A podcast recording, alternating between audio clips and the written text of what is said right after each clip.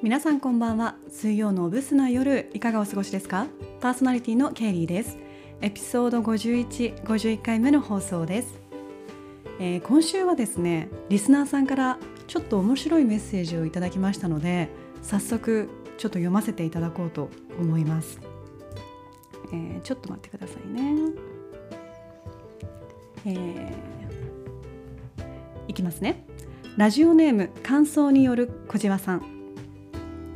ケイリー様こんにちは。ラジオネーム感想による小じわと申します。いつもケイリーさんの自己肯定感のお高めな話にスキーッと耳を熱くしながら楽しく拝聴しております。ありがとうございます、えーさて赤い実はじけたの回を拝聴しましたところケイリーさんの姿に重なり自分自身の若かりし頃の赤い実飛んではじけた記憶が蘇りましたのでタイピング圧強めにてご連絡させていただきました。それは昔の職場に勤めていた頃のこと。ものすごくタイプな男性が職場の近くで働いていました。なんとなく胸の内に留めている。今で言うと推しメンのような存在で見かけることがあっても話すことも絶対にないような相手でした。がある日彼が乗っている自転車に惹かれかけたのです。その瞬間パーンと彼と私の間で赤い実が弾け飛びました。かっこ妄想。そこからは私は推しメンから本気の恋に落ちそれまで行ったこともなかった彼の職場に押しかけては彼を呼び世間話をするいなかったら外で待つなど危ない女となり距離を縮めていきました。最終的には彼とお付き合いするまで無我夢中でしたが結局うまくいかず終わりました。赤い実って弾けるより熟させた方がいい良さそうですね。若かりし頃のあのブレーキの壊れたバイクのような自分。危ういけど愛おしい時代を思い出させてくれて嬉しかったです。ありがとうございました。まとまりのない文章で失礼こきまろですがこれからもケイリーさんのますますのご発展ご活躍をご活躍をお祈り申し上げます。落ち葉舞い散る新秋の子体調を崩されますせぬようご自愛くださいませ。感想による小じわよりということでメッセージもうだいぶタイピング圧強い感じの 伝わってくるんですけどメッセージありがとうございます。いや本当にね今読んでてこっちまで熱くなってしまう感じなんですけどだってねこの弾けた時のパーンなんて横棒がさ5個にちっちゃい「つ」が2つついてるからね。もう自転車と自転車の自転車のその衝突と赤い実の弾けたのがもう入り混ざってる感じがすごい伝わってきますね。もうひっちゃかめっちゃかにななってる感じが。いやーでもいいですね。やっぱあるよねこういうこと。うーん。すごいこうメッセージを読んで嬉しくなっちゃったんですけど私も。でもこの小島さんがね言っているように赤い実で弾けるより熟させた方が良さそうですね。って。でも本当にねそうかもしれないね。うん。だってさ赤い実が弾けたらさあとはもう腐っていく一方でしょ？腐るしかないよね。弾けちゃったらさ、まあ、ちょっと酷なこと言うけど。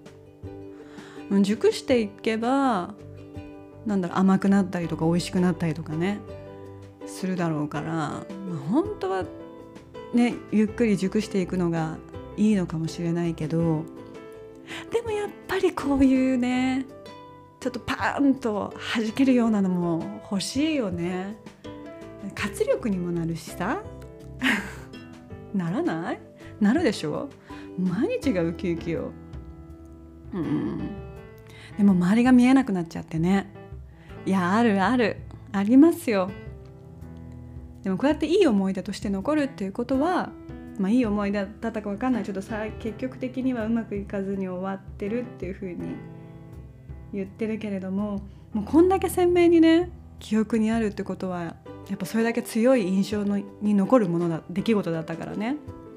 良かったんじゃないかなとは思いますけどね。ごめんなさいね。なんかもう読んでて私までちょっと熱くなるし面白くなるしで。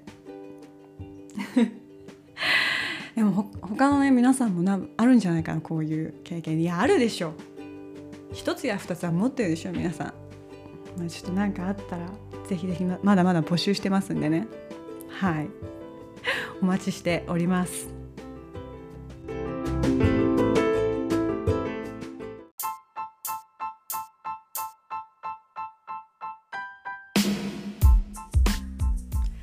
さてさてさて。感想による小島さんのメッセージの中で危ない女になっていたとありましたけれども私もねその経験があったことを思い出しました。私がね中学1年生の時ですね2つ上の先輩に好きな先輩がいましてもうね見るだけであーかっこいいってなってもうその日一日テンションが上がるわけですよ。だいたいさそのくらいの年頃ってそういうのあったでしょ？なんだろう。同級生のガキンチョよりもさもう先輩がかっこよく見える年頃ね。で私もあの毎日その先輩が見たくて同じ部活の先輩でね私と同じ部活のその先輩でその推しメン先輩と同じクラスの人がいたのでお願いして時間割をね教えてもらったりしたんですよね。あのほら中学生になるとさ移動教室っていうのがあるので時間割を把握しておけばいつこの廊下を彼が通るっていうのが分かるんですよ。で何食わぬ顔でその廊下をねうろうろして推しメン先輩とすれ違うっていうのをね毎日のようにやってました。うん、でも見るたび「はあ見れたかっこいい!」みたいなことをやってました。あとはですね、まあ、何でもいいから彼の所有物が欲しいっていうふうに懇願してその時はねなんか白い小さなボールペンを、まあ、その部活のね先輩伝いにもらってもらったんですけどうんもう嬉しかったですねその時ははい。まあ、とにかく私はですねもう我を忘れて壊れたストーブのように燃え上がっていたわけですよ。そしたらですねある時その部活の先輩から「あやちゃんちょっと抑えた方がいいかも」っていうふうに言われましてで私はほら我を忘れてますから「え？なんでですか?」うーんストーカーって呼ばれてるよ？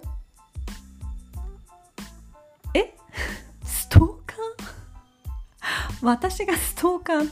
もうショックでしたよ初め聞いた時は。まさかそんなワードが出てくると思いませんからね。まあ考えればストーカー同然の行動をしてますから当たり前なんですけどもうその時の私はねびっくり驚きましたね。うん。中1にして私にストーカーという称号がついた。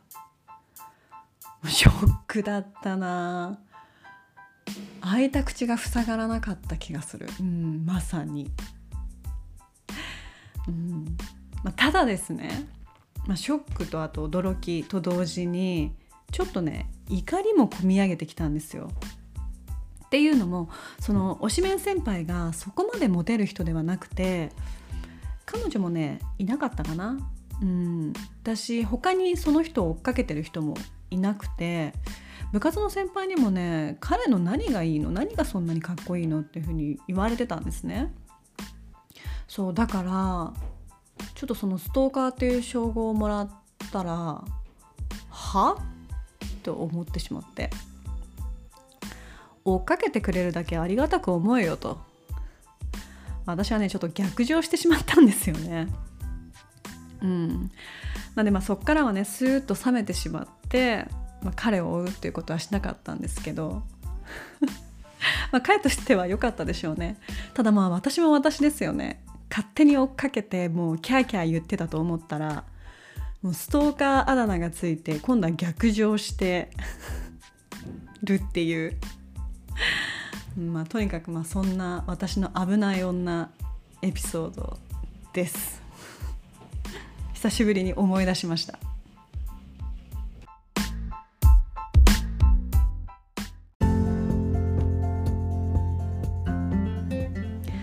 はい、えー、そんなエピソードがあったんですけれども、えー、最後に告知をさせてください、えー、来週ですね11月24日がですね経理日々奮闘日記の1周年記念なんですね。1年が経ちましたよ。もうあっという間。もう皆さん本当にいつも聞いていただいてありがとうございます。でまあ1周年記念ということでちょっと久々にというかハワイぶりにインスタライブをやろうかなと思っております。やります。えー、日程はですね11月の24日木曜日ですね、えー、夜の9時からインスタライブを行おうと思ってます。今回はねもうゆるい感じでやろうと思っていて、まあ、お酒を飲みながら、まあ、ちょっとおつまみを作りながら、まあ、それができるまで、うん、皆さんとちょっとぐだぐだおしゃべりしながら楽しい時間を過ごせたらなと思ってます、まあ、またねちょっと告知もするんですけどお時間がある方は是非インスタライブ参加いただけたら幸いです。えー、それではそろそろ終わりにしようかな。今週もご清聴いただきありがとうございました。良い夜をお過ごしください。